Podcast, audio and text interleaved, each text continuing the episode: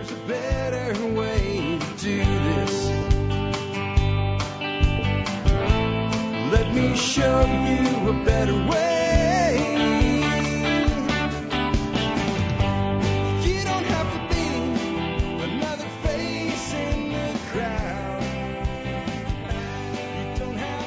Hi, folks. This is Jack Spirko with another edition of the Survival Podcast. As always, one man's view of the changing world, the changing times, and the things that we can all do to live a better life if times get tough or even if they don't. Today is uh, Wednesday, May 8th, 2013. And uh, this is going to be episode uh, 1126 of the Survival Podcast. And we're calling it a discussion with Greg Carter, the rural economist. I'll have Greg on in just a moment. Let's go ahead and take care of our housekeeping. Don't skip it today, or if you do, when you get toward the end of it, hang on a bit. I got a couple really important announcements that are going to come at the end of the housekeeping today. Housekeeping item one, though, let's go ahead and take care of our sponsor. Sponsor of the day number one today is westernbotanicals.com. It was important to me that I have a herbal uh, source for you as part of the sponsor lineup. As I started to fill out the sponsorships, you know, I had people coming to me that, you know, did the same thing some other sponsors did, stole long-term storage food and things like that. People that were very similar in their product offering to, let's say, ready-made resources and Safe Castle. I started turning them down because I didn't want all the sponsors to be the same and all compete for the same mind share. And I wanted somebody in that realm and I looked really hard for supplements, herbals, things, and it was all BS as far as I was concerned. Network marketing crap, um, things that were going to save you, cure cancer, or whatever. And I didn't find Western Botanicals. They actually found me, and when they showed up, it was like, hey, you know, if you're looking for something, sometimes it just happens to show up. Energy kind of works that way in the universe, in my view, anyway.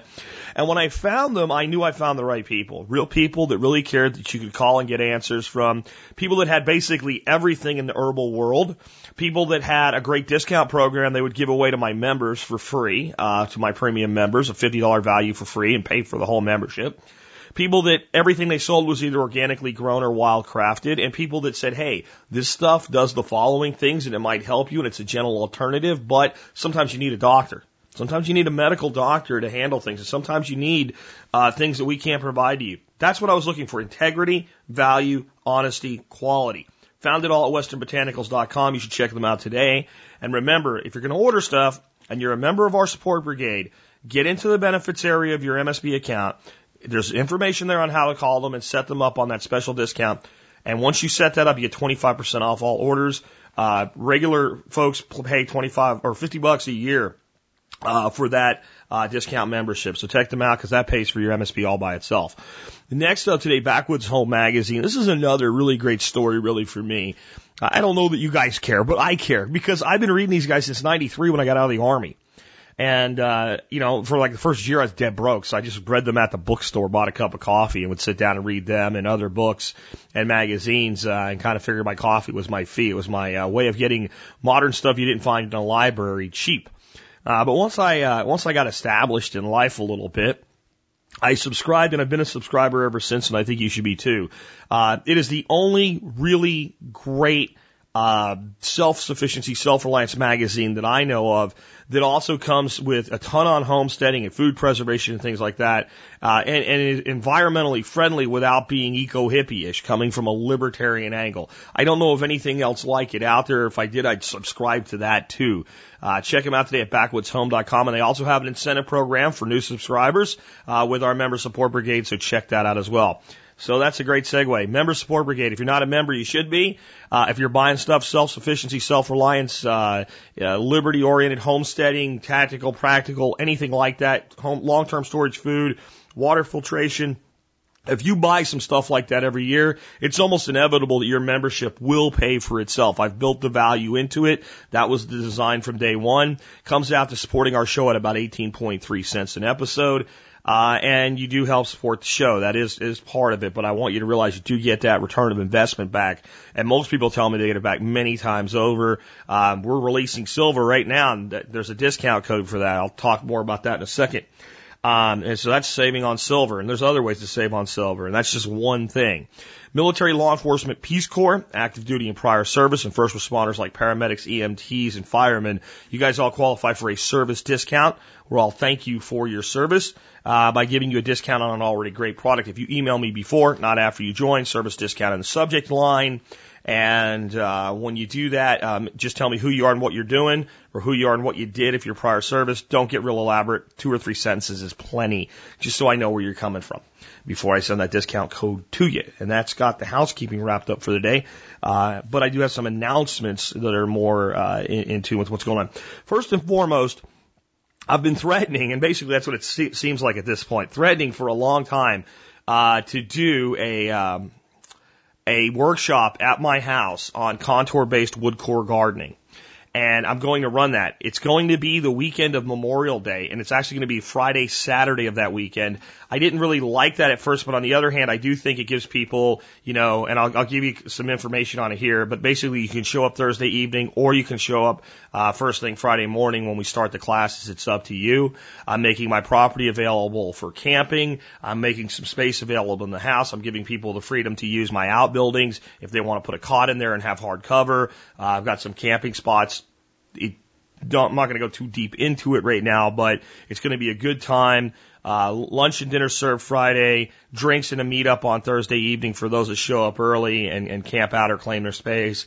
Um, no breakfast on Friday. People have to take care of their own breakfast for Friday. Breakfast on Saturday, uh, lunch and dinner on, on Saturday, uh, two full days of classes with a mini excavator, but limited attendance of 20.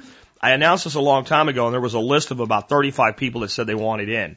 I've emailed at this point 25 of those people. First I emailed 20 and every time I get a, a thing back from somebody that says I'm not going to be able to make it, I email another person. I will do that until the end of today. Tomorrow I will open it to the public, any seats that are not claimed by tomorrow. Uh, right now I only have two that have claimed a spot. So it looks like even with the waiting list of 35, a lot of people can't make it. So the, the opportunity is going to be there. I want to tell you what this workshop is going to cover. Uh, it's going to be really great, and I'm allowing people to video, record, do anything they want. So I'm sure there'll be material like that available from it.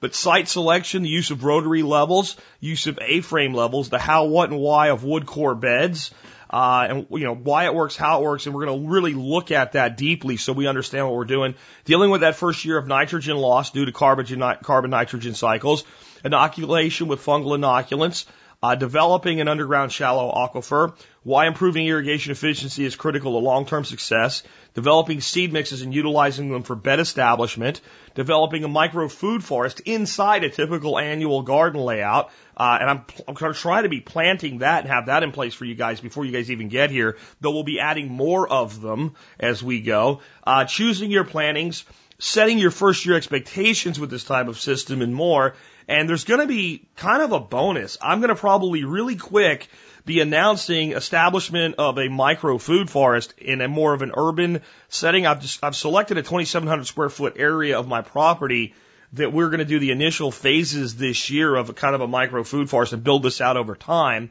But I've got a weekly rate on that excavator.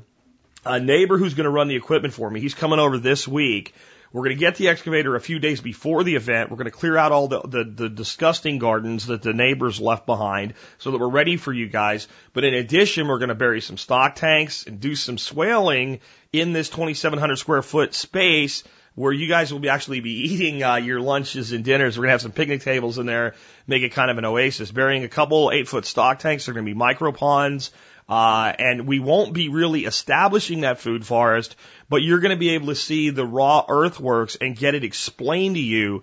And then I'll soon be doing another workshop where we're doing the first stage of establishing that micro food forest, which is going to be a showcase for what people can do on a typical urban suburban lot, even though I have three acres. So that's going to be another workshop, but the people that come to this one are going to get the opportunity to see the initial stages and get kind of a walkthrough of the design that we have planned. It's going to be pretty cool. This is going to be a good time. And again, I can't take everybody. This is the first one. I'm telling you right now, I know we'll screw some things up but we're catering dinner for Friday and Saturday, so that's that's going to work out. Uh, you know, we know at least the food will be good. Uh, we're doing fajitas one night and barbecue the next night. Um, we have a lot of stuff already stocked up. We have coolers full of beer for people. We uh, invite you to bring your own. We have some rules that are part of the document you'll receive if you are invited to the event uh, today. If you have emailed me and said, put me on the waiting list, and you don't hear from me by about five o'clock this afternoon saying, Hey, Here's the information. Something went wrong. Forward your original email to me and I will send it to you as well. And I'll take people first come, first serve. Um, and I will give you guys more information tomorrow uh, when whatever seats are left are open to people that are not on the waiting list. I'm going to wait till tomorrow to do that. But this is going to be a great class. Our first one, again, I know I'm telling you flat out, we'll mess some things up, but it's going to be a great learning experience and a good time. And I hope many of you do show up Thursday and camp out or claim a space. We're actually doing, I'll tell you tomorrow. We'll let that go because I got another announcement for you. Uh, last night we released the Sentinel coin. We did a thousand of the limited editions with the Ant Reverse. They sold out in seven hours.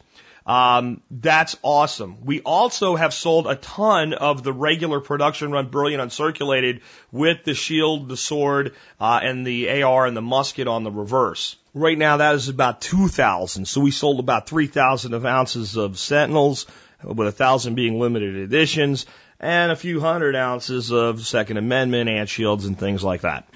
Um, we're very pleased with the results. I'm working right now with Rob Gray to try to get something cool done for you guys. We'll see if he'll play ball um, because I'm trying to push the uh, the bogey down a bit. What I'm trying to do is get if we sell 5,000 ounces by the end of the week, which I, I think we're going to do, everybody will get a free copper coin of some sort.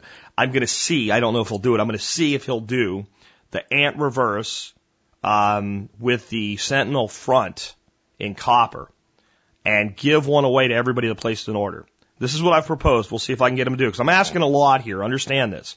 Everybody that will have ordered up until the point we actually announce the final details, no matter what you ordered, you'll get one if we hit 5,000 ounces of the Brilliant Uncirculated. Now, that means we're at two, not three, because the limited editions don't count for this. Okay, so we got to sell 3,000 more coins in a week, the rest of the week, and I think we'll do that because boy, people are jumping on these things. They're just a gorgeous coin. Um, so everybody that's ordered, even if you ordered one, will get one. Everybody after we announce it that orders at least two of this, the brilliant uncirculated sentinels will get one of those free coppers as well. Cause we, we can't do it for a single order, but I feel like since we came up with this idea later, it's not right for those of you that did go out and order one to say, hey, your order doesn't count for that. So it'll be everybody up to the point, and then everybody after will have to order at least two. So if you're thinking about ordering only one, on the off chance that I get Rob to commit to this crazy idea, you might want to go ahead and do it now. Um, but I'd say, hey, get five of them, get the discount. And if you're an MSB member, man, the discount plus the five point break point, you're at about two bucks over spot on, on an awesome coin. And I'm going to tell you flat out, I don't know how long we're going to offer this coin.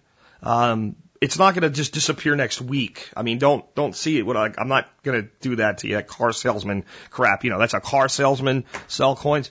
Um, but it won't it won't be around forever. There will come a point where we'll decide based on time or numbers to stop minting the design.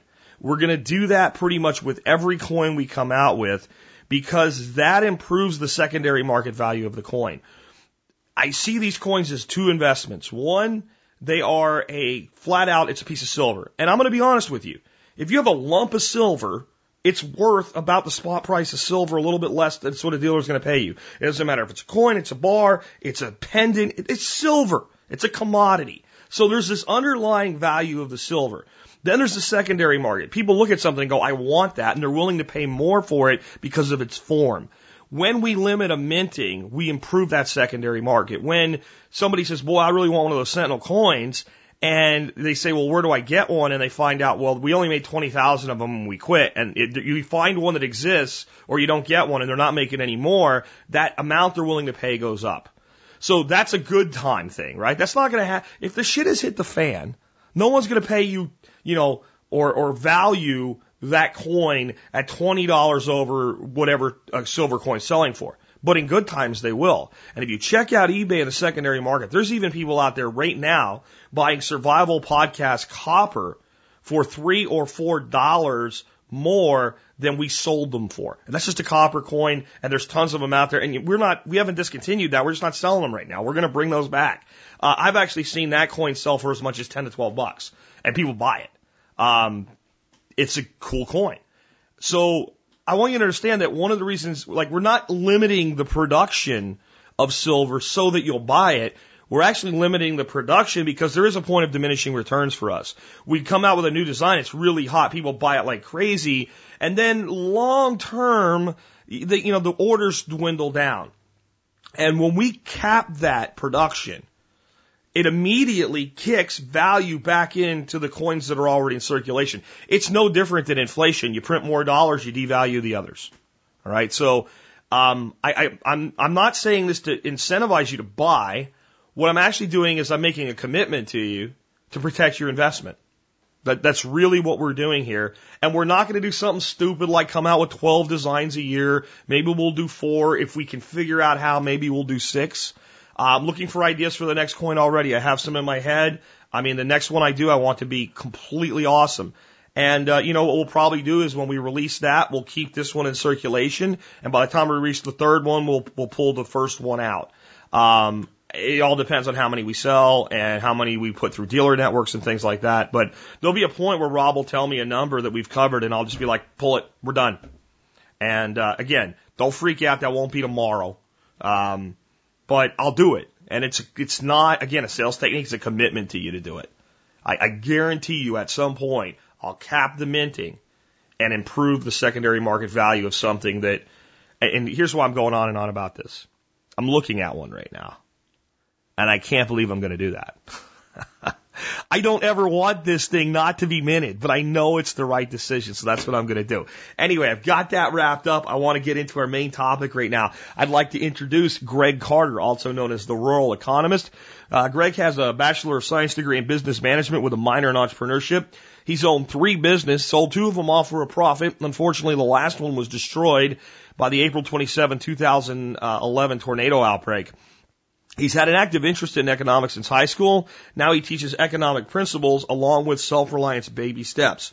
He's known as Greg Cole on the TSP forum and Carter Homestead on 13skills.com. He's here to uh, discuss economics from a unique viewpoint with us today. And with that, hey Greg, man, welcome to the Survival Podcast. Thank you very much. It's an honor to be on the show.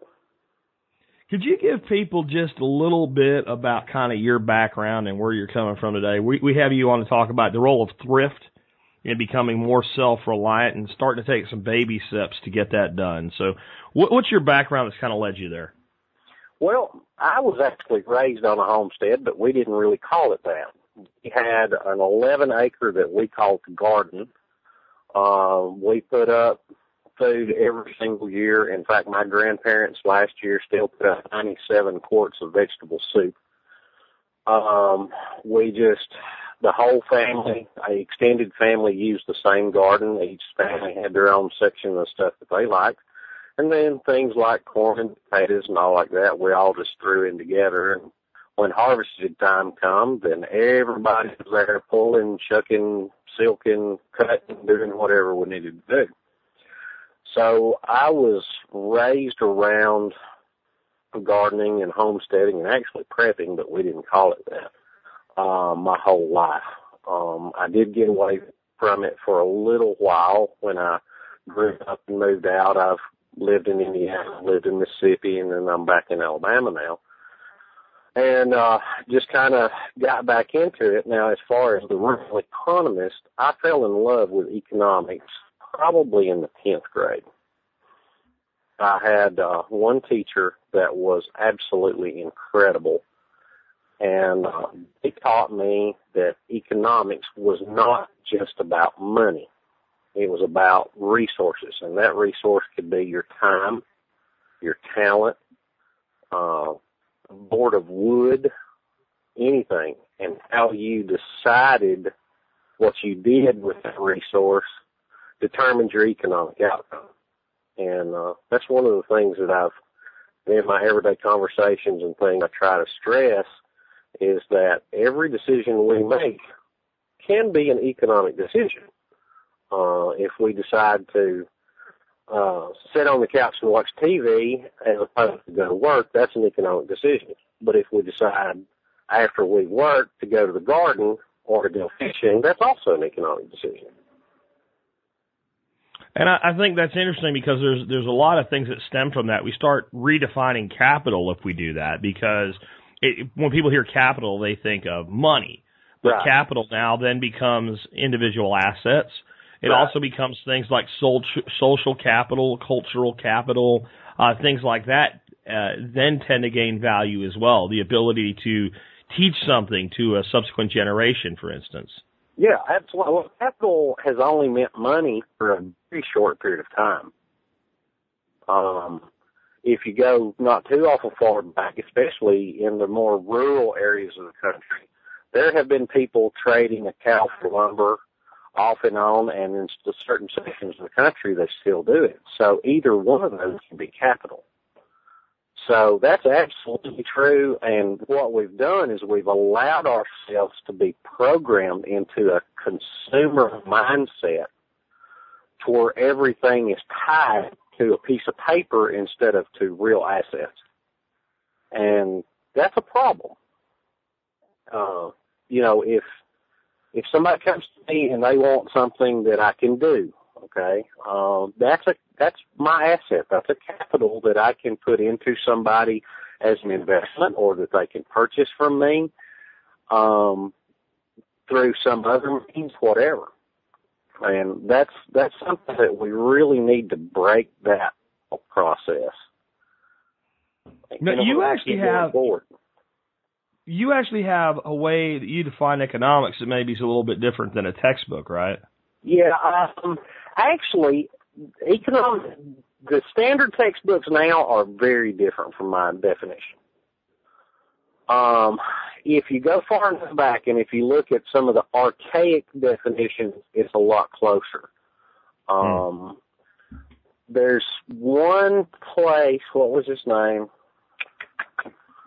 Oh man, there was a guy that he said that it was about resources, and I kind of took his, and I've written it down a dozen Buckminster Fuller. Huh? Buckminster Fuller. I don't remember right now. I sure don't. But I've quoted him several several times, but not just in my blog, but in everyday stuff. But it's been a while since I've had that conversation. But economics isn't just money. And until we realize that, we're kind of tied to the systems that are set in. So. Okay. Um, so you are working hard to teach economics to people, and generally that's not a thing that and I think it's partly because of what we've been talking about. People don't even understand what it really means, but people don't usually line up to learn economics in the modern no. world. Uh, it no. sounds stuffy and stodgy. So what made you decide to, to take that on and start trying to teach economics to, uh, you, your fellow citizens, so to speak? Well, honestly, that was my wife's fault. Uh, my wife and I we haven't been married very long. We've only been together for, uh, well, about four years, I guess, right around and um, we kept having conversations of why does this happen this way? Um, you know, why do stock prices cost what they do? Why does gas prices fluctuate? Why the why can I charge so much for medicines? Why this? Why that? Why this? And I was having to go back and go, okay, well, this is why I had to explain supply and demand, had to explain diminishing returns, had to explain all these stodgy, uh, to use your term, uh, things, but I had to explain it in a way to where my wife, who has absolutely no economics background at all, could understand it, grasp it, and go, oh, okay, now can you explain it to somebody else? Um, on my blog, I actually explained diminishing returns with chickens because um and you've talked about it, you just don't know that you have, or you may know that you have and you just didn't bring it out. If okay. you set up a chicken pen in the same location, then after just three or four days, every bit of the inputs into those chickens has to be from outside. It yeah. has to be brought to them. So instantly within the first week you have a diminished return on the chickens because your inputs go up. The more chickens you get, the more eggs you get, but at some point you tip over to where you're no longer able to use all the eggs or sell all the eggs, and then you have another diminishing return. By using pasturing or chicken tractors or whatever, you extend point before you get to the diminishing return because your inputs are so much lower. So that's one way that that everybody out there that listens to you or that reads my blog or that's into the homesteading thing at all can go, oh, okay, so that's what they're talking about. The amount of money you have to put in in order to achieve a certain amount of output coming out goes up, that's a diminishing return. Correct, and there's other there are other sides to that formula as well. So um, if I look at yes, this egg is costing me X dollars or X cents, and a dozen of them are costing me X dollars. There's a point at which I go, yeah, I'm, I'm spending the money on those eggs, but I also have to look at things like I have to eat, I have to spend money on food, and there's a market rate for eggs where even if my inputs uh, are costing me to produce those eggs, I still have a positive net return if I'm producing that egg for less than I could buy it for, and I'm not producing, uh, you know, a mass uh, produced egg. I'm producing a fully healthful, organic, free range egg. Correct. Yeah. And I have to co- like, c- compare eggs to eggs rather than eggs to cheap eggs when I make that analysis. Absolutely. Yeah. Um, there is a major difference in qualities there. You cannot count quantities because when you try to go quantity versus quantity, the little guy's going to get defeated every time. But when you go on the quality side and go, look, my chickens have a much more healthy lifestyle. My chickens are much happier. My chickens, I can show you exactly everything that's fed them. I don't have a problem showing you everything that we feed. I can show you where I grow some of the food. I can show you what I grow it with. Uh, everything, then you have this train, this traceability that you don't have the ability if you go to your local grocery store and you pick up a, a dozen of eggs and if you've ever cracked a fresh egg versus one that you buy from the store, there's an instantaneous difference that you can see. And You know, and what's funny is people that have never seen one actually find it to be a problem. They're like kind of put off by it because it doesn't look the same to them, even though it looks better. The fact that it's different, they don't get it. right, I've actually heard people like, "What's wrong with this egg? It's healthy." right, You know, Yeah. it's it's got nutrients and stuff in it. And I mean, from the economic viewpoint, though, wouldn't you say then that the small producer has to go after the quality market? yes, Period. And that's the and if they try to compete with the mass produced market and try to be lower than that or the same price as that, they're gonna get slaughtered. oh, they're going to get slaughtered every time, every time. There is no way to produce a quality egg or a quality ham or anything.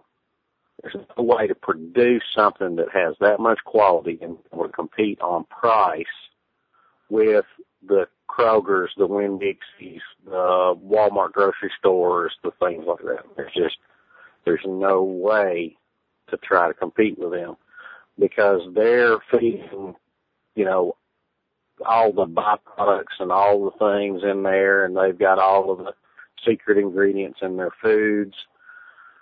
That there's there's just no way. Um, Yeah, and I mean, you think about it this way. So what you said is very interesting. I think most organic producers uh, and mo- most small producers, especially, you know, artesian producers of product or, or or end product or even just direct animal product, eggs, chickens, what have you. If you said to them, "We'd like to do a feature and put you on the internet or on TV and send a film crew over to film your operation," would give you tr- complete transparency. Where the mass producers are trying to get laws passed to make it a crime to bring a camera near their operation. that's right. And, and that should tell people, uh, just from an economic standpoint alone, where you're coming from, a lot about why that product seems so inexpensive. Right. And see, the thing that I, I push with people is, okay, yes, that ground beef is so much cheaper. Yes, it is. Okay. I understand that it is cheaper. But how is that cow grown? What conditions is that cow raised in? We can, I can show you videos of the last several weeks of its life. It's in a feedlot where it doesn't even see a blade of grass. Now, tell me that it's cheaper when you realize how much healthier a grass-fed beef is that you can go out to the farm and you can point at the cow and go in six weeks, that will be a dinner plate. Well, and then look at this this little economic uh, uh, puzzle here. So I can go to Sam's Club and I can buy a rotisserie cooked chicken. Yes. They've grown the chicken, they've butchered the chicken, they've prepared the chicken, they've cooked the chicken, they've packaged the chicken, and they've had people sell me the chicken in the store for four dollars ninety nine cents. Now, as a small producer, I couldn't raise that chicken and sell it to you alive for four dollars and ninety nine cents No. and make a profit. So No. something has to be very wrong in the production model for the economy to work. I don't care how big the economy of scale is there. It's a this is not a cog that goes into a watch, right? Right. This is a living entity that eats and needs to take care of waste and needs to live for a period of time. And the economy of scale doesn't work out unless there's extreme neglect and abuse in the system to that living creature. Correct. You know, um, my aunt, she still raises commercial chickens. And in her large house, when they have babies go in, they'll have 125 baby chicks, 125,000 baby chicks go in. And depending upon weather and situations and all like that, they can lose five to seven thousand ch- chicks and never bat an eye. Hmm. And whereas I, you know, I have seven chickens. And if I lose one, I want to know why. Sure. Some of my friends, they'll raise 25 or 50. I've got a friend that he runs 50 meat birds. He'll run them through. He harvests. He waits a couple of weeks and then he runs 50 more through. He harvests and then he does it all organic and he, everything based on what I would consider right. And you're right. There's no way that he could produce that size of bird for that price live. No. He probably couldn't grow it 70% of the way there and sell it to you for $5 um, and let you finish it and make a profit. And, and it's it, it's it's interesting because what you're saying there, you think you go back to like an economic viewpoint, right? Just an accountability. So I have 17 birds. Every night when I stick them in the coop, I do a head count Right. right? Am I, is anybody missing? Is anybody out there in the tall grass? Do I need to go look for them? If Right. I had 200 birds coming into that hen house, I couldn't do it. I couldn't physically count them. It, it wouldn't be possible. And there's a certain amount of care that we can give when we're intensively managing things.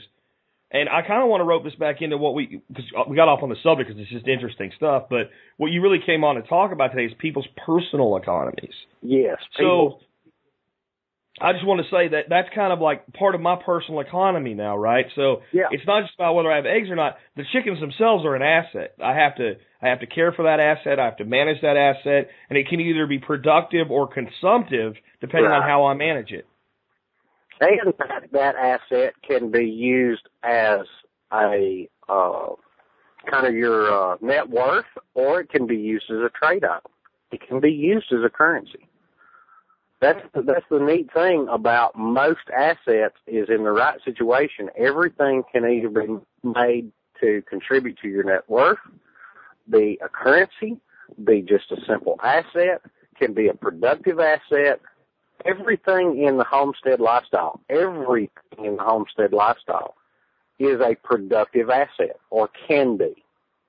Now, as far as personal economies, everything goes into play.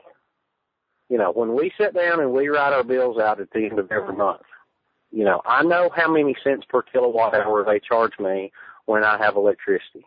And I go, okay, why did we burn X number of kilowatt hours? What happened? Why is this month so much higher than last month? It may just be that the te- temperature was higher, or it may be that somebody left the computer on all night, or it may be, you know, X, Y, Z, whatever. Um, It may have been really hot or really cold that month, more than normal, Right. and you may have had to run your climate control more. Right. Yeah, you could have to run your heater air more. Absolutely. But there's if you take the time and actually look at it, then you can figure out why there are anomalies. I mean, I don't think there's any such thing as an average year anymore. Um, This year where we are, we've had an extremely cool beginning to May and extremely wet. Um, and I was trying to think back in 92 or 93, we had a similar year. That year, I was not able to even put a garden in because it was cold in June. Um, but everything that we have, my chainsaw is an asset. It's an economic asset because I can use it to cut firewood to heat me with. I can use it to clear the neighbor's yard for a little bit of money if I need to. I can use it for any number of things, but it's an asset. Um, Including if you had to, you could hawk it. that's true. Right. Absolutely. You could sell it, or you could leverage it, Uh, like people did before. Every, there were payday loans and everything like that. The, the local pawn shop was often how people got through a lean time. They would take an item down there, they would they would they would borrow money against it, and then they would go and they would get it back out of hawk, so to speak. right. So there's there's if a real asset should be able to be leveraged for direct monetary yield in multiple ways. One by putting it into action and using it to generate income. Two by leveraging debt against it, which I don't think is a great idea, but in some situations that is merit. And three by dissolving the asset and selling it for compensation. Right, absolutely. And the thing about it is, is you have to look at everything that you have that way, or you can look at everything you have that way. Uh, my wife's aunt, so my aunt, her husband died two years ago, and I actually wrote an article on this. And she had some friends that were pushing her to sell a lot of her husband's items. He had some really old firearms, and and he had a really nice car, and all of these things and she did sell the car, but she's still holding on to the firearms. And what I told her was, I said, look, you have to understand, they do not have any say in this decision. And it doesn't matter, and I try to apply this rule both buying and selling. If you'll take an item in your hand and you'll ask yourself these questions. One, do I need this? Two, do I want this? Three, will I be sad if I don't have it or if it's gone? If you can't answer those three questions right, then you don't need to sell or buy. I think that's absolutely correct. I wish our government did that when they were deciding. Oh deciding. Lord whether have not- mercy, yeah. and I because the, the one more thing that the the the the, the question should be is where's the money going to come from? Uh, you know, where am I going to get the money, and what am I sacrificing once I've spent that money? I mean, Right. a lot of times people think, well, if I have the money and I want to buy this thing, then there's no problem because I'm not leveraging debt. But the other, but the but the money's gone. It's now it's it's now. So here, actually, I'd like your thoughts on this. I've always tried to explain money this way. Money is a symbol for energy, and Yeah. therefore it's subject to the laws of physics. There's only two real forms of energy in existence: kinetic and potential. Right. And while that money is sitting in an account, there might be a little bit of kinetic energy there with some interest or something like that. But basically, it's, it represents potential energy. Right. When I push it into the economy and it, it, it causes an exchange of value, at that point, the potential energy becomes kinetic. Yes. And once I've expended that potential energy, unless I've created a, a way that's going to rebound it back to me, such as loaning it, where it's going to come back. So now I've put it into, and it's going to continue to rebound, and I'm going to reclaim it. If I've spent it, it's gone. I no longer have that energy, and I have to expend my own energy to acquire more of that symbolic energy and bankroll it before I can do it again. So now I've expended that. And I Yeah. think that a lot of people in their personal economies don't realize that money you've saved actually got there through your own energetic output. Yes, all, nearly all, nearly all resources are mutually exclusive. Means that means that when I have ten dollars in my pocket, as long as I keep that ten dollars in my pocket, I have ten dollars worth of assets. The minute that I try, uh, choose to utilize that ten dollars, that ten dollars is gone from me forever. It cannot be used to buy a hamburger, and it cannot be used to go to the movies. It can't be done with both. The same thing is true with time. When I choose to go out to the garden, I cannot use that same amount of time to go fishing. I cannot use that same amount of time to go hunting. once I decide to use it and I put it into action, that has been spent. It is a mutually exclusive asset. And That's- a lot of people don't realize it. But as soon as you use one of those assets, that part of that asset is gone. And that should make us value it more and think more about what we're getting on the return side. If I spend ten dollars and go watch a movie, I get the entertainment value, but I really don't have anything that I can hold on to. If the film happens to be educational though, and I gain knowledge from it that I can apply in the future, I go from an entertainment value to a knowledge value and a greater return of personal investment. That's correct. Yes. Uh, entertainment, and I love to be entertained just like anybody else. It has the lowest rate of personal return of any activity out there. Unless you get tricked into learning something. Yeah, I mean, if you, yeah, there there have been situations where I learned something that where I was not expecting to. That happens to everybody. Um, but in general, some adds to my knowledge base or adds to my skills base is way worth more to me than going and seeing the local blockbuster. Yeah. I, I agree. I mean, and I'll do it from time to time because it is fun. We just, my Oh, yeah. wife and I went and saw Jimmy Buffett. I Oh, love yeah. Jimmy Buffett. It was fun, but we spent a lot of money and the money's gone and it ain't coming back. And I really could have sat around the backyard, drank a margarita, and listened to a Jimmy Buffett CD, and and got a lot of the same value, but I would have lost the entertainment of experience of being surrounded by fifty thousand other people that were there for the same reason. But that was not an investment; that was an indulgence. Oh yes, yeah, and it's okay to indulge sometimes. That's something else. You cannot be serious all the time. It can't happen. If you do, But don't you think it's the the the, the place that that really goes off the, the the third rail? Then is okay. I have the money. I spend the money. It's gone. I've had an indulgence. It's over. That's fine. When people fund those indulgences with debt, though, the dynamic changes drastically, does it not? Well, when when you fund anything with debt, except maybe, well, except a house. When you fund anything with debt except a real asset, the dynamic changes. If I go with a credit card to Burger King and I buy Burger King, then not only have I filled my belly with subpar food for a while, but I've also attached attached a commitment to me that I won't see for 30 days. And I have actually, by doing that, put myself in hock at a time in the future. That's the same thing that our government is doing right now is they're spending their money on the latest craze or whatever they want to do and they're just they're putting it on the credit card. They're putting it on the credit card. They're putting it on the credit card. And every time that they get close to their limit, they go, "Oh, okay." They just pay the interest on the credit card, and then they raise their own limit. Yeah, they they issue themselves a new card. Unlike us, who has to actually at some point pay the piper, they can kick that can a number of times. I got a good one for you.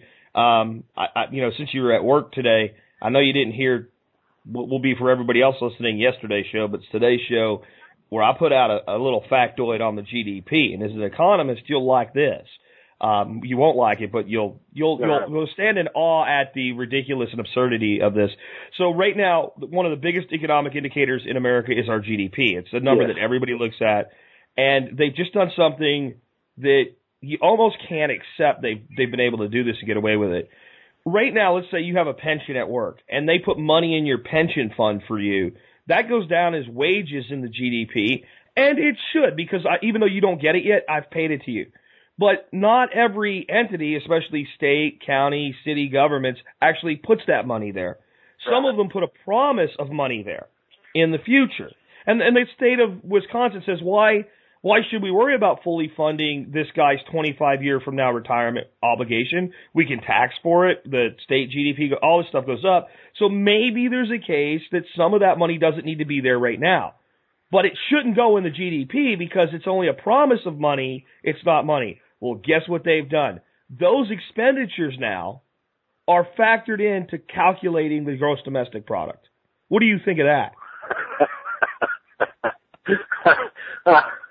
I think that there's nothing better than being able to put invisible money into something that we use to measure the health of our country. Um, I mean, doesn't I mean- that just make you sit there and go? So that means that, that like, okay, if the state of Wisconsin or Illinois does something really, really stupid, like promise to super increase the the the future uh, pension because a union negotiation went the right way for the union, that all of those additional unfunded liabilities, instead of being seen as a liability, are put down on the balance sheet today as real spending and therefore become a national asset.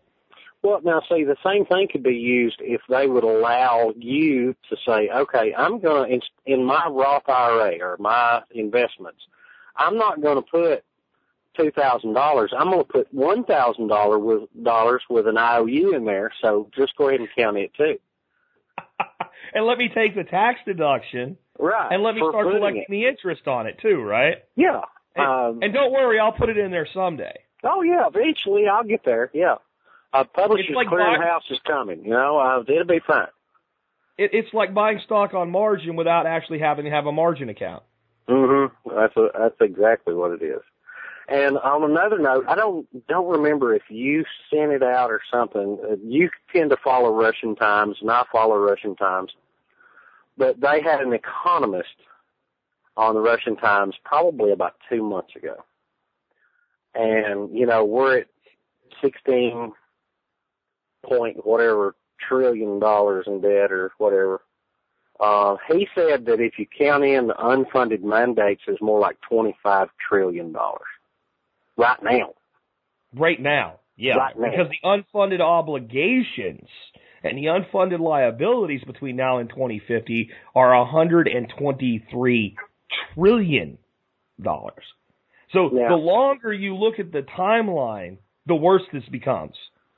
If if the federal government today decided, okay, we're going to change our money, and we're going to make grains of sand money, we would have to remove whole beaches in order to pay off our debt. so how does that? I mean, what does the, the little guy need to, to to do then? Because that means that saving money only takes you so far. That people have to look at this more holistic view of their personal economy, as you were talking about in the beginning, right? Right. Well, okay. What we have done and what I tell my, my family and my friends to do is now I do put into the 401k here at work. They have a really good match.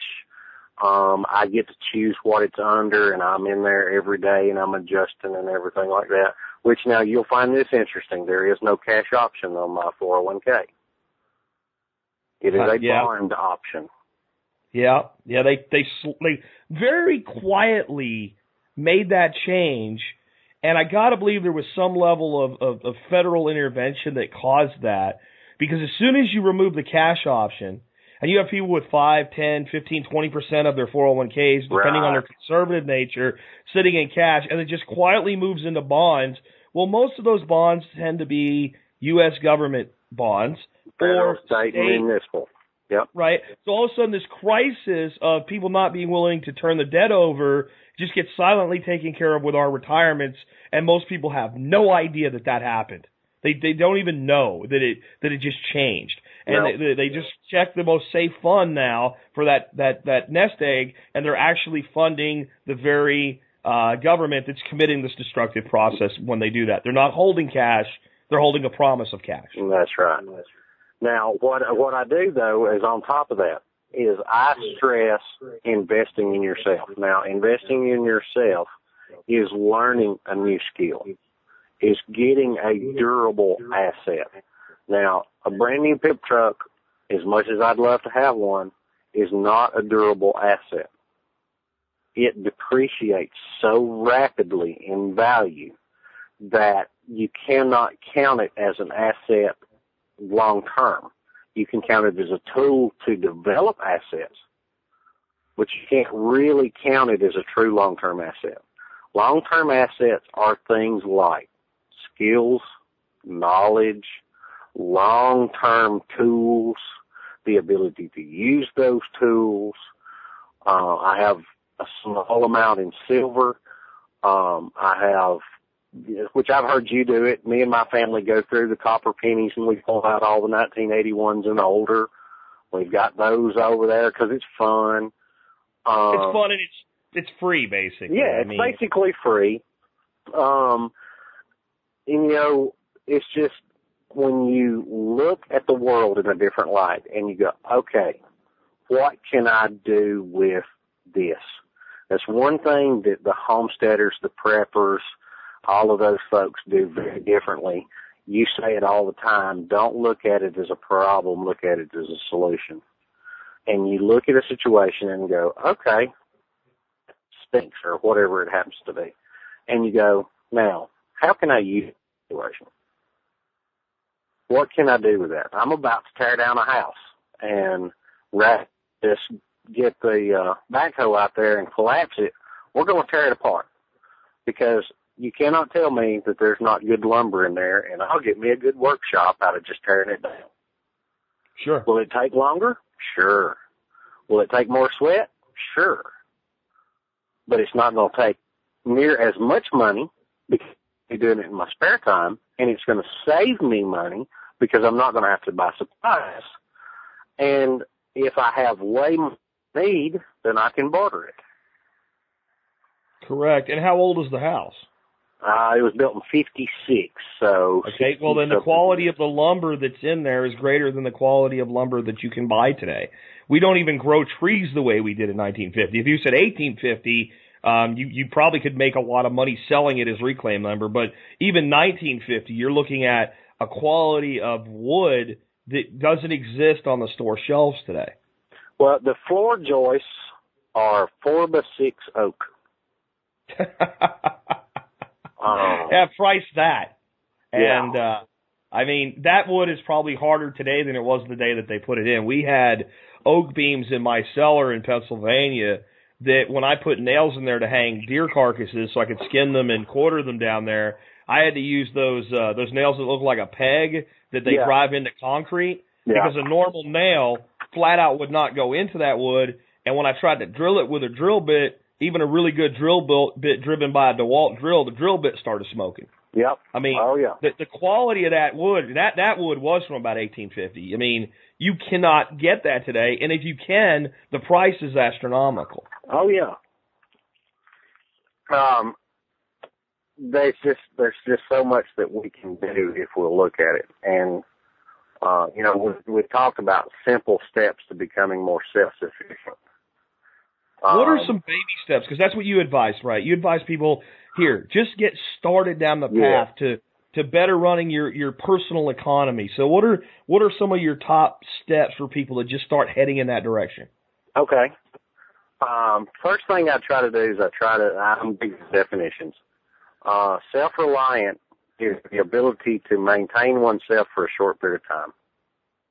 Self-sustainable is the ability to maintain oneself without exterior inputs indefinitely. Self-sustainable is the ability to maintain oneself indefinitely but having to have a marketplace. I don't know anybody that can be 100% self-sustainable by themselves. A community could be because I'm not a blacksmith. I'm not a bad carpenter, but I'm not a blacksmith. And I'm dang sure not a mechanic, which you are. Okay? Correct. um, you know, I can get the Haynes book out and do a little bit, but that's all that I can do. I once it gets too deep, I have to call some help. So my goal is to teach people to be self-sustainable. If you cannot produce everything that you need, be able to produce enough in excess of something that you can trade for the other things you need. Baby steps are one, budget. Get you a budget, get spending in order. This past week, we paid off our last debt. We How'd are that feel? Just, just as an aside there, how good did that feel? It's awesome. We are debt free except for the house, and we don't lack a heck of a lot on the house. That's awesome. Um, so that's step number one. Step number two, if you're able, start producing some of your own food. You don't have to go out and buy seeds or plants or anything like that. It depends on what you have. You can grow onions from the base of the onions that you buy at the grocery store. You just start them in water and it grows up. Now, yes, it's not going to have the big bulb like the ones in the grocery store have, but they're going to look more like leeks. But you can still eat those. You can do that with celery, and celery produces good doing that. Yeah, Romaine- celery's awesome. Romaine that, that lettuce. makes buying that makes buying organic celery so much easier. You leave the core of the center of that, you plant it in the ground, and it just starts growing again.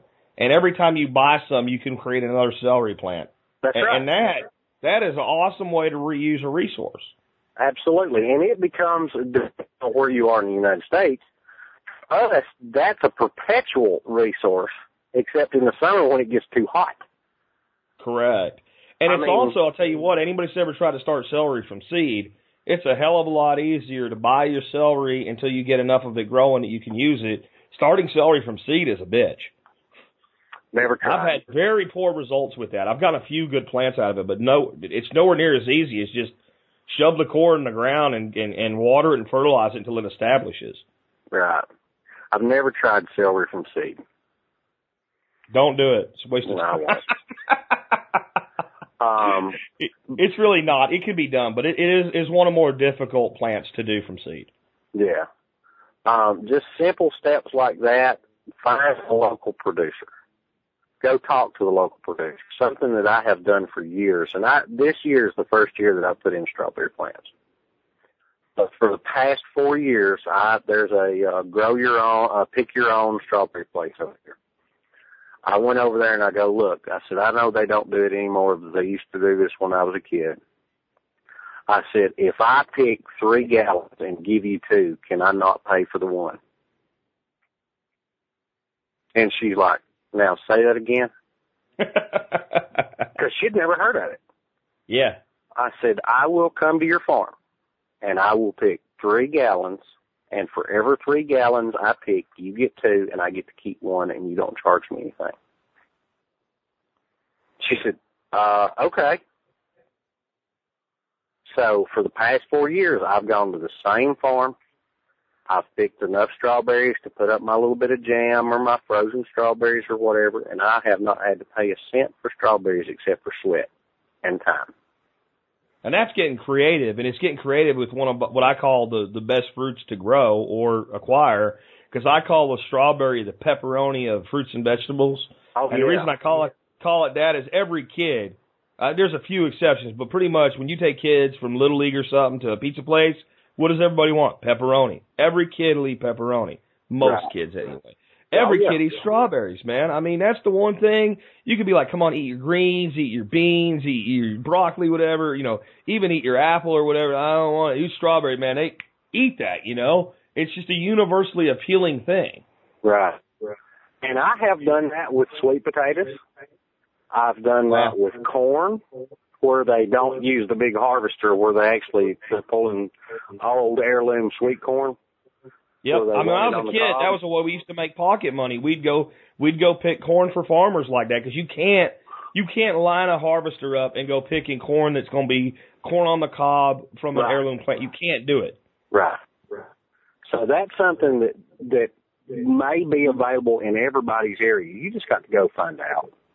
And you're not going to want to go to one of the big industrial producers. You're going to want to go to small mom and pop shops. Go to your farmers market and talk to those folks. I have known people that have done it with I've known people that have done it with all kinds of things and you never know if that option's available if you don't ask. Yeah, I, I completely agree. And and you might even find a place that maybe it's not willing to do it 100%, but give you a very very deep discount for that type Right. of exchange as well. It's Oh, yeah. all about negotiation and it's all about producers and consumers getting to know each other again. Right. Just it. Uh, I, w- if I could work my will, if I had a magic wand and I could just do, wave it across the nation and everything happened the way I want it to, there would not be a person in this country that would buy vegetables from somebody they couldn't speak to. Yeah. Yeah. And I think that some people think, well, if we had this food distributed everywhere and it was that easy to acquire, you know, would there be an economy left based on? I think there'd be a huge one. And what it makes me think was I was in the army in Panama in 19, you know, 89, 1990. Um, and there were these little kids that would pick these fruits from the trees called mamones, which were kind of, they kind of looked like a, a big old hairy eyeball. And you pop them open and the thing inside was kind of like a tropical plum. Okay. And there were trees everywhere with these things, and these kids would sell them for a dollar a bag. You know what? People bought them because Yep. they didn't have to go out and, and collect them, and the price was fair, and the kid could pick them from the wild for free, and those kids could make, you know, ten dollars an hour selling something that was an actual resource versus maybe five if they were out there begging. It was good for everybody, and it wasn't like they were selling something really rare. They were just adding the value. Here it is. I've gone and done the work for you. And there's a million different permeations of that that could be done. And I think if we can stimulate the, a distributed local food system, that an economy of food gets bigger, not smaller. right. Oh yeah. it just may not all be. It may not all be measured in dollars, though. It may also be measured in labor and other exchanges, which Absolutely. the government doesn't like because it's a lot harder to tax that, isn't it? oh, it's a lot hard. It's very difficult to tax sweat. Yeah. They want you to pay it, but you have to tell them what you think it was worth and let them know about it. And uh, there is a certain amount of keeping things close to the vest uh, in in the world of intelligence, you know. Yeah. Um, the thing about it is, is te- uh, depending upon where you are in Texas, I know you said North Texas, Alabama, where I live, I still live in a very agrarian society. Um, I don't. I live on a half acre homestead, which I am slowly transforming into a really nice place. When I Cool. got there, it was trashed up. There's a well on the place, but it was piled full of garbage. I have cleaned it. I've just worked real hard. And now we've got blueberries and blackberries. We've got our garden and we got some peaches and we're going to be adding some other things. And we've got the chickens. But we still live in a very agrarian society and there's still a lot of mom and pop growers where you can, okay, I've got zucchini like mad. Uh, and I didn't plant any cayenne peppers. Let's trade. Now, there's no, even if you told everything, there's no taxable transfer there. Because it's a It's it's, a a, direct value for value. exchange. Right. It's a value for value exchange. Well, what it was what was the value of the zucchini that you gave this guy? Ten bucks. What was the value of the peppers you re, you received? Ten dollars. It was a Well, then who made a profit? Nobody. Right. And the exactly number of the value is arbitrary. For all we could say, well, it was worth a dime. So we traded a dime for a dime. Not only do you not get nothing, even if you did get something, you get a penny and go away. Right. And the thing about it is, with produce, the value of the produce fluctuates so widely depending upon the time of the season. Heck, by a couple of microseconds, the way they do that fancy uh, high volume trading, we could have both lost money. Right. Because the first watermelon that goes north out of Florida, yeah, they get five, six dollars a piece. yeah, Within three weeks, those bu- uh, those babies are three dollars and fifty cents. Within six weeks, they're two dollars all day long. yeah. So that's a big thing about that is how do you how would they be able to trace value? And I'm sorry, I know that there are probably some former farmers up there, but they don't have enough resources to have somebody in every single market to determine the fair market value of a fresh egg or a uh, peck basket of okra or whatever. They don't have that ability.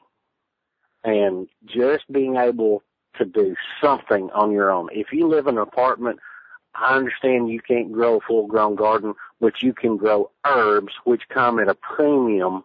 They can be organic, which you can trade or sell to be able to buy other things. Yeah, and they do come at a huge premium. If you look at the cost of things like fresh basil, fresh dill, and things like that, or even dried organic, I mean, eh, there's a you know, there's this crop that some people grow that they make lots of money on. The leaf's got five different lobes on it. You know what I'm yeah, about? I know what you're talking And, about. and, and reality is some completely legal herbs sell for more an ounce than that stuff. Yep. Um, what's that? Saffron. That's like the most expensive thing on planet Earth. And it's basically uh, material that comes out of a, a crocus flower. I did not know that, but that's I know it's that ridiculously expensive. If you've ever had paella, the, the Portuguese rice thing, that's what they make the, the rice with. That saffron. It's a it's a flower, and it's the the stamens of that flower produce this yellow. It, it's a very little bit of it is needed, but that stuff's I don't even like some kind of crazy ass price when you do the math. You go you go look at it in the store and it's a jar like you buy any other seasoning in, but in the jar's a little envelope, and the Right. envelope's just a little uh the stamens of the flower. Well, when you look at the like price per ounce or something like that, you know where they show you that, it's Right. some I don't remember, but I'm not going to say it because I'll be wrong, but it's ridiculous. yeah, I mean everybody can produce something. Everybody, even if it's just in a windowsill garden, everybody can produce something.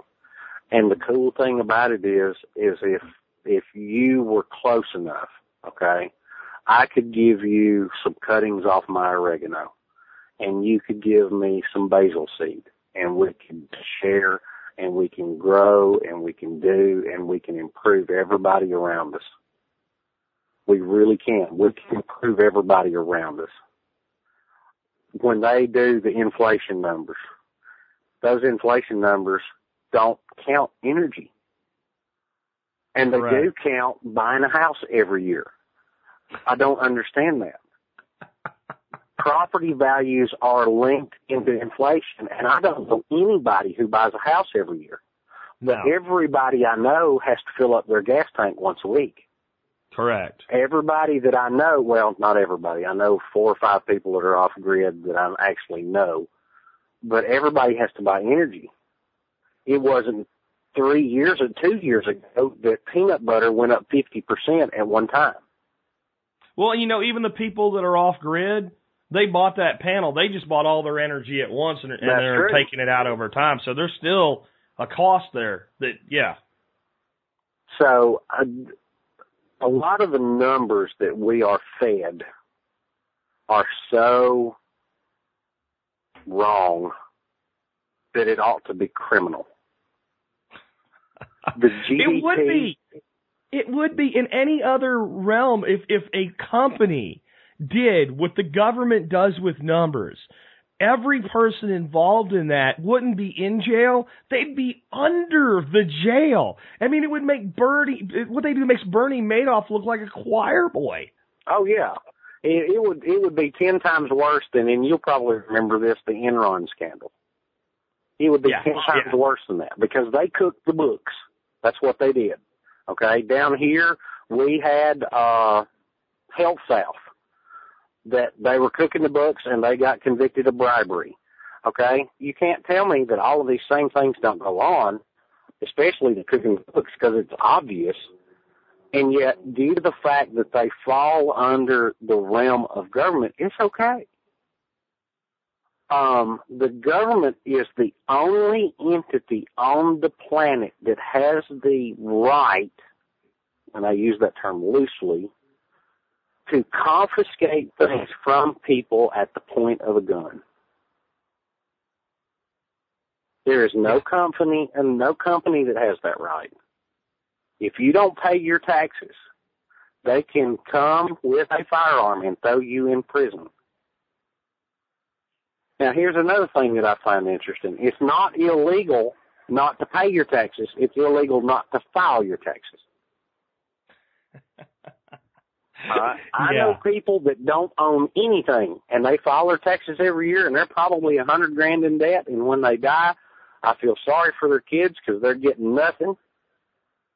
But that's the way that they choose to live, and I understand their thought process. But they're hurting the ones they care about in order to make a statement against the government. So. So you you've been doing this stuff for a while. You've got a website, right, where people can connect with you and learn more about the the stuff you're teaching. I do. Um, I run the ruraleconomist.blogspot.com. Um, I'm also a member of the Homestead Bloggers Network, which you had a uh, guest last week, the Frugal Upstate, that's also a member of that. Um, and believe it or not, I have recently been asked to be kind of a newsy kind of uh, contributor for a site called the uh, called Untrained Housewife. oh wow! Yeah, I, I was I was shocked and honored. And uh, Untrained Housewife is a, it's full of resources. I wish they'd have chosen a different name, but that's okay. Um, they've got a lot of information. It's incredible. Uh, they've got a bunch of contributors. Uh, the last article that I wrote for them was about putting aspartame in the milk and why they were wanting to do that and and what the side effects could be and that's extremely concerning. Um and let's see, I should have one out here real soon on there about tick-borne diseases. Um, I cover generally pretty much news and health related stuff on Untrained Housewife. Uh, on the blog, I, uh, I cover just whatever's happening in my life, what I'm trying to do in the garden, how I'm trying to do the chickens and things like that. Hopefully to encourage folks. Uh, I have several people that, that email me regularly, keep me updated on this experiment or that experiment. Um, which now I took one of your experiments and I modified it and I put it on mine and I got to tell you about it. Okay. I, I planted potatoes and you had kept talking about putting cardboard down and putting straw over the top of it for a raised bed. Correct. Well, what I did is I put the potatoes in, and as soon as they got big, and I had a bit hill, I put cardboard around them and spread it with wheat straw around it. And the ones that I put the wheat straw and the cardboard around are twice the size of the others that I didn't do it. And I think it's because it's acting as a heat blanket to keep the roots warm on these cold nights and they're growing faster. And the thing is, it'll turn around for you if it gets too warm, And, and it it, it'll keep it cooler when it's when it's too hot. Because potatoes like cool weather to a point. They're a they're really you know, from the Andean mountains. That's that's really cool that you're doing that. So- and uh, I don't yet know what the harvest is going to be like on each, but I, I I will let everybody know as soon as I do. So very cool. Well, hey man, I appreciate you being with us today, especially taking your lunch hour to do it in. oh, this has been a great honor. I appreciate it. All right, folks, and with that, this has been Jack Spirko today, along with Greg Carter, helping you figure out how to live that better life when times get tough, or even if they don't. In our food these days, you know it's on our TVs. Sometimes we forget we are what we eat. I don't know the answer. It's like there's nothing I do. It's the price we pay, I guess, when we follow all the rules. There's a better way to do this. Let me show you a better way.